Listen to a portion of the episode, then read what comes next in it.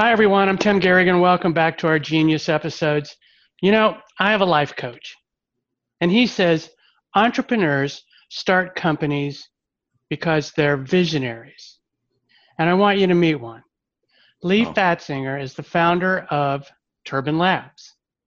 And Turbine Labs is something that he's created in just a few short years that's made his vision a reality. Hi, Leigh. Welcome. Hey, Tim. Thanks so much really uh, pleasure to, to be talking with you today.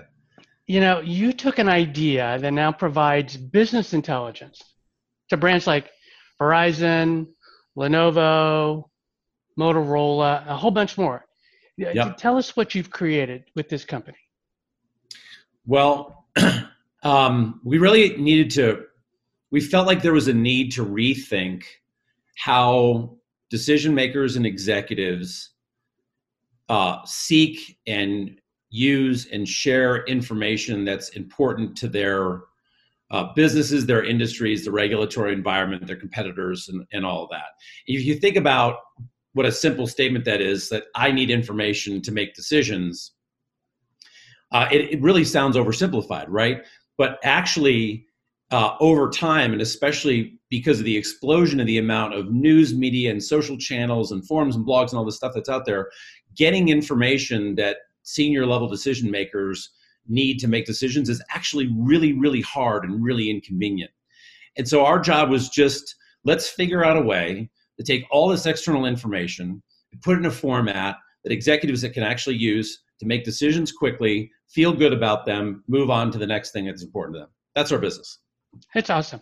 Give us uh, give us an ex- an example of of of how one of us yeah. would put that to work. Sure. So imagine if you're a CFO of a publicly traded company, right? And you have an earnings report that comes out every single quarter. And generally, you want to have that earnings report deliver the facts about your financial performance.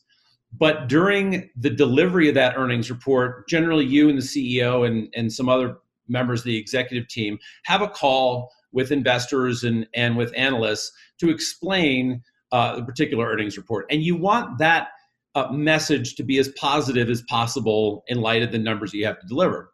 So, for example, uh, most of the publicly traded company customers that we have, the CFO or the, someone on the CFO's team, the night before that earnings call, will say, what they'll ask a question of our platform and we use natural language. So you don't have to understand like complex queries or things like that. You just ask a mm-hmm. question. The question will generally be something along the lines of tell me what the financial press and uh, analyst influencers are whispering about my earnings results that are coming out tomorrow. And so in three hours after asking that question you'll receive a briefing an executive briefing that gives you the impact and the breadth of that conversation that's taking place about your your brand as it relates to the to the earnings call. So that's the first step in an earnings report. You'll you'll have this information and CFOs and CEOs use this to tune their presentations and the speeches that they're going to be giving while they're delivering their earnings. So that's a that's a really typical sort of I need information about what is happening out there so that I can fine tune my presentation uh, in light of my, my earnings call. Very typical uh, use case. Where on earth did you come up with this idea? How'd that happen? Well, uh, this is where the story gets really funny, Tim. I was standing, I will never be able to say that Turbine Labs was a company that I founded in my garage uh, because I actually found it in my driveway. so uh, I was standing in my driveway after picking my son up from school and a former customer and friend of mine called me up and he said, uh, and I, I, was in between companies at, at the time. And so I was busy just taking my kid back and forth to school and enjoying a little bit of time off. And he said, "What are you doing?" I just started working for this a big company, and we have a we have a problem. And I said, "Well, you know, uh, friend, I'm I'm really trying to do nothing. In fact, I just got back from taking my kid uh, from school." And he said, "Well, listen, uh, I just became uh, a senior member of a corporate comms team, and it's got about 80 people. And every single person on this team uses some tool or service to get information about regulatory issues, product launches, labor, you know, stuff. And when this information gets up to the executive team, none of it looks like it's cohesive or it's put together. Would you just come out to our office and do interviews and, and help us figure out how to make this a little bit more cohesive? And that was really the start of Turbine Labs. As somebody came to me with a problem, made the assumption that I had some industry expertise, and said, we need to figure out how to get all this fragmented, noisy, disparate information into a more cohesive, synthesized format. That was the that was the ask. There was no company before that. That's just what the ask was, and Turbine Labs was really formed out of that. Wonderful. So now you've taken that and you have tons of data. Yeah. Right? Like publications all over the world, or how does that work? Yeah. So the, the critical piece in trying to make something synthesized is that you have to have access to lots of data. And we're not focused on internal supply chain data or financial data. There's lots of other companies that do business intelligence for internal data really, really well. But one of the interesting things about our approach to this is that external data, so all those news articles, social media posts, forums and blogs, publicly traded information, you know, financial data, legal data is out there in the open, but it's really, really challenging to get it because it all has different formats. It's all uh, it, it's um, it's unstructured, if you will.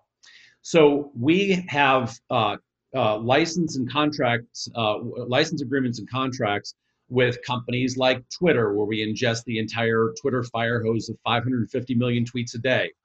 Um, we have access to news uh, publications, forum data, social media blogs uh, from literally hundreds of thousands of publications in multiple languages around the world. And then what we've seen over the last 10 years is that a lot of media companies are going to paywalls uh, so that they can survive financially. So it makes it harder for us to ingest data if it's behind a paywall. So we've gone to the publishers and we've said, hey, listen, we've got a really unique, influential audience that it values high quality journalism, but they have trouble finding uh, that information too. So we have uh, uh, uh contracts with companies like Dow Jones, uh, The Economist, Bloomberg, uh, and almost 6,000 paywalled or premium publications. We bring in the full text so we can analyze it the same way we would a blog or a social media post. And then that becomes sort of the basis of synthesizing this information down into something that an executive can actually use. It's so impressive. But then you have all that data and you've got this great universe, but you're using machine learning and AI. That's can right. you talk about, you know, I think a lot of people wonder how can AI work for me? How did you make that work for you? Yeah. So machine learning and AI are simply tools. And we were doing a lot of this work in our early years. As you mentioned, we started about six, seven years ago. We were doing all this reading by hand. And as it turns out, we had our analysts and journalists in Denver, Colorado, reading this content and then scoring and classifying it in a number of different attributes. What we didn't know at the time was that we were actually training data that could be uh, used by uh, AI, uh, which is actually natural language processing, is what we use. And so we came uh, into becoming an engineering uh, and technology company with a massive amount of training data. And we were basically able to tell the machine, hey, we want you to read all this data that's been scored and classified from the perspective of a human reader. And the only way we would have been able to do that is if we'd scored and classified all this stuff manually over years. And so uh, the fact that we now have uh, AI and, and NLP enables us to process massive amounts of data in a very, very short time. In fact, our platform reads about 54,000 times faster than the average human. Wow. Our platform can consume War and Peace in about 6.7 seconds and do all the classifications and things like that out of that body of text to tell you what's relevant. Now, most CFOs or product managers or salespeople aren't asking for us to classify War and Peace, but they are asking us to classify, for example, what is the brand, what is our brand impact as it relates to COVID 19 or racial unrest in, or protests in this country. So there's a huge amount of information about these very important topics right now, and brands are having a tricky time figuring out where they fit, how they're being perceived, and that's the kind of analysis that we're doing now with this AI and, NLP. Amazing. So you mentioned COVID. Mm-hmm. Some businesses are cratering during COVID. Other businesses are doing well. How's your business been doing since the pandemic? Uh, it's a great question. We're, you know, I'm going to knock on wood right now, Tim, because we've been extraordinarily fortunate in the fact that all of our customers have stayed with us through the pandemic. None of our customers have uh, reduced their spending, and in fact, uh, our business is, is is growing substantially in this. And it's hard to say because there's a lot of other businesses out there that are, um, if you have a restaurant right now, or, or if you have a retail location in Seattle, right, uh, yeah, thing, things look a little, a little bit different. But where I think we have a responsibility is in being the kind of service that executive teams and decision makers rely on because most executives and decision makers have been really caught off guard by the volume of information and knowing where to go and what to trust uh, to make decisions that are critical to their business. And the fact that you have absolutely really no time to make critical decisions anymore. So i believe that's why our business is is is currently thriving uh, in this environment. But we also don't take uh, the responsibility lightly. In fact, it's created an even uh, greater sense of responsibility that our job is to deliver accurate, unbiased, objective uh, intelligence to our customers. It's so cool. You know, um, here you are. You mentioned it's been about six years yeah. since you started the company. Where are you thinking about taking the company next? What's the future hold for Turbine well, Labs? I I think that the market needs players, whether it's Turbine Labs or new entrants or companies that adapt or pivot, that really change the paradigm of how executives get and use and share information. And again, it sounds like a very, very simple thing. but if you look at the price of making a bad decision and the right the cost of of of making mistakes is is higher than it's ever been because it's so easy for the world to amplify bad news. Everyone's a production company. Everyone has broadcast quality you know uh, collection and distribution devices in their pocket right now. And they're out there by the hundreds of millions. So if something bad happens to your brand, it can be seconds before everyone in the world knows about it. And that's something that humans, let alone executives and politicians, policymakers, are still getting used to the fact that you know it can you can have this much amplification in such a short period of time.